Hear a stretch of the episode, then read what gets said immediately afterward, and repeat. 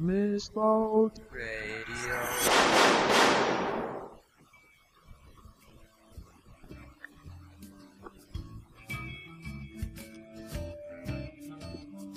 どうも皆さんこんにちは、秋山誠です。えー、このポッドキャストではですね、毎回国産のボードゲームを一作取り上げて、だいたいじゅっぷんぐらいで紹介していきたいと思っております。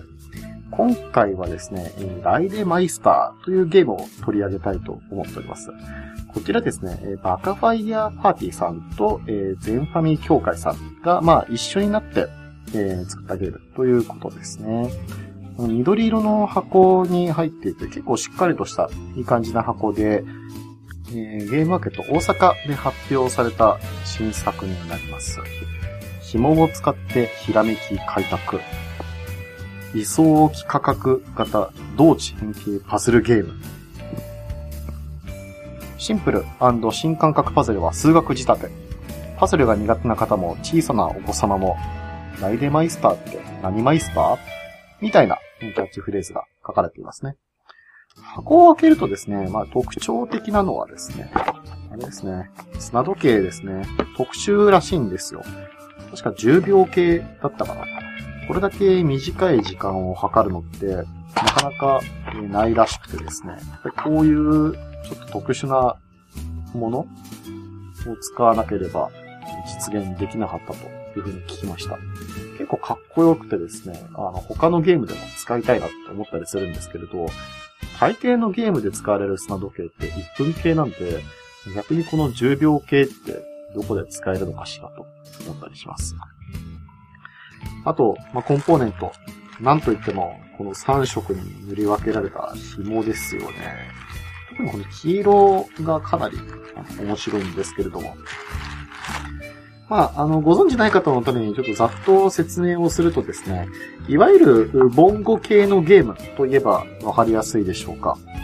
カードにですね、お題が書かれてあってですね、そのお題に書かれた図形を手元に持っている紐を使って再現していくと。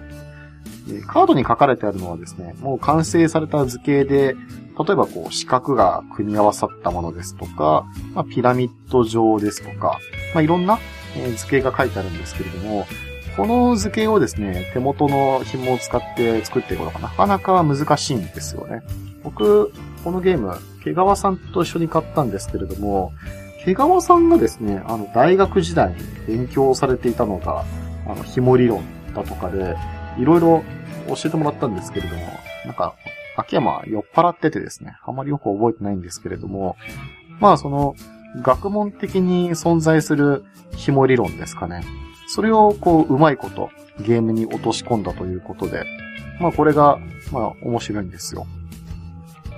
基本は、まあ、ウボンゴですので、まあ、いかに、えー、その、自分の頭の中で、えー、紐理論脳を作っていくかみたいな感じのところがあるんですけれども、まあ、最初のうちはですね、やっぱ勝手がわからず、シンプルな図形でも時間がかかるんですよね。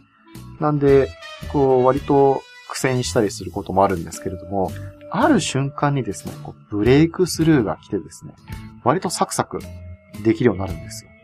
もう、ざっとカードを見た瞬間に自分が使わなければならない紐が、えー、赤でも青でもなく黄色であると。で、さらにその黄色の紐をこうやってこうやってこう置けばほらできたみたいな。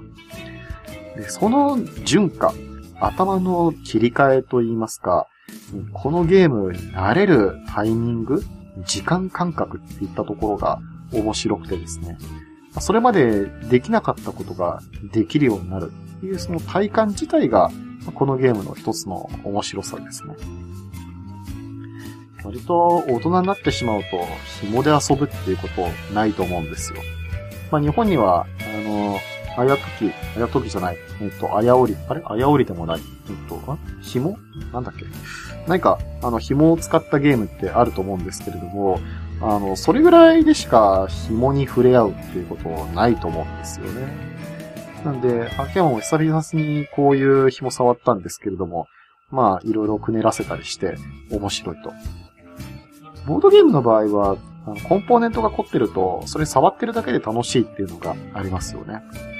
まあ、紐系のゲームで言えば、おかずブランドさんの紐伝が一番有名かと思うんですけれども、あの紐伝はそういった意味ですと、まあ、実際にコンポーネントとしてボード上に配していくっていうところに使うんですけれども、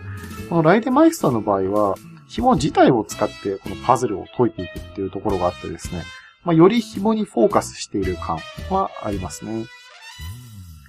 あと、このゲーム優れているのはですね、カードに、えー、難易度がちゃんと書かれてあってですね、まあ、エキスパートから、ハードから、ノーマル、そして、えー、イーズイと、よん種類の難易度が書かれてあってですね、ルールの方も、えー、ちょっとした工夫があってですね、まあ、通常の一つのお題に対して、全員が同時解決していくルールもあれば、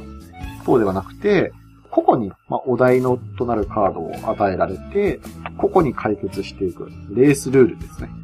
こういったところがちゃんと用意されているのが、えー、また素晴らしいと。まあ、その他に今気がつきましたけど、チャイルドルールなんてのもありますね。これは小さなお子さんと一緒に遊ぶためのルール。うん、素晴らしいですね。本当に子供から大人まで遊べるという点において、これはよくできてますよ。実際に、あの、全ファミ協会の、えー、支部長さんもですね、割と、あれ、お父様、お母様って言ったかな、それとも、おじい様っておっしゃってたのかな、割と年配の方にこう、遊んでもらったらしいんですけれども、まあ、ちゃんとゲームとして成立したというか、そういう年齢の壁を越えて、コミュニケーションのツールとなるような、そういうゲームでもあるっていうのが、やっぱいいですね。あとはですね、この秋山が個人的に気に入っているのはですね、このゲームのロゴ。これがですね、よくできてるんですよね。あの、すべてのカードの裏、まあ箱となるパッケージにもデカデカと書かれているんですけれども、この紐の重ね方、えー、ねじり方っていうんですかね。実はこれ大きくさん種類しかなくてですね、まあ、そのさん種類の、えー、紐の重ね方、ねじり方っていうのを使って、えー、ゲームを作ってるんですけれども、まあ、そのさん種類の方法、まあ、紐理論の仕組みっていうんですかね。まあ、それがもう初めからプレイヤーの目にさらされているっていうところが、またデザイン的ないいところですね。あと、これ、毛川さんに聞いて僕面白いなと思ったんですけれども、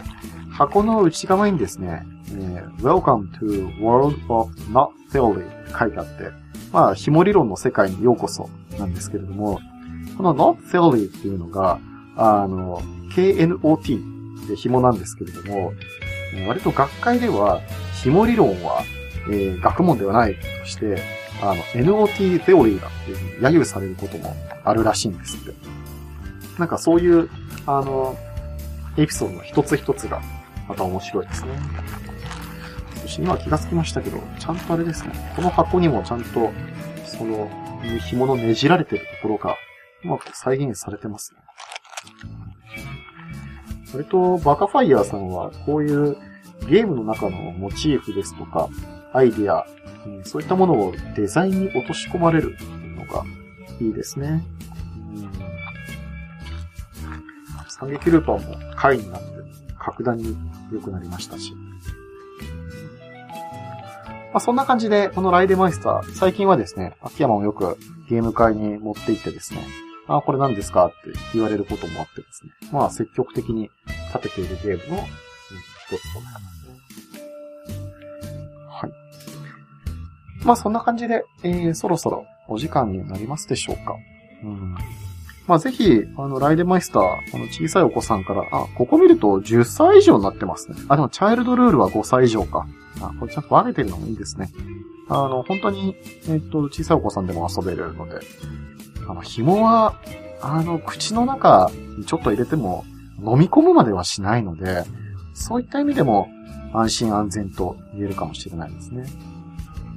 まあ、ふたりからごにんに対応してますし、まあ、ひとりで部屋でやるのは、ちょっと、さすがに寂しいかな。全体的に広く楽しめる良いゲームですよ。うん、最近の一押しですか。買ってよかった。そう思えるゲームです。そんな感じで、また、あの、いろいろ面白いゲーム紹介していきたいと思いますので、次回も楽しみに聞いていただければと思います。それでは、わずかな時間でしたけれども、ありがとうございました。おやすみなさい。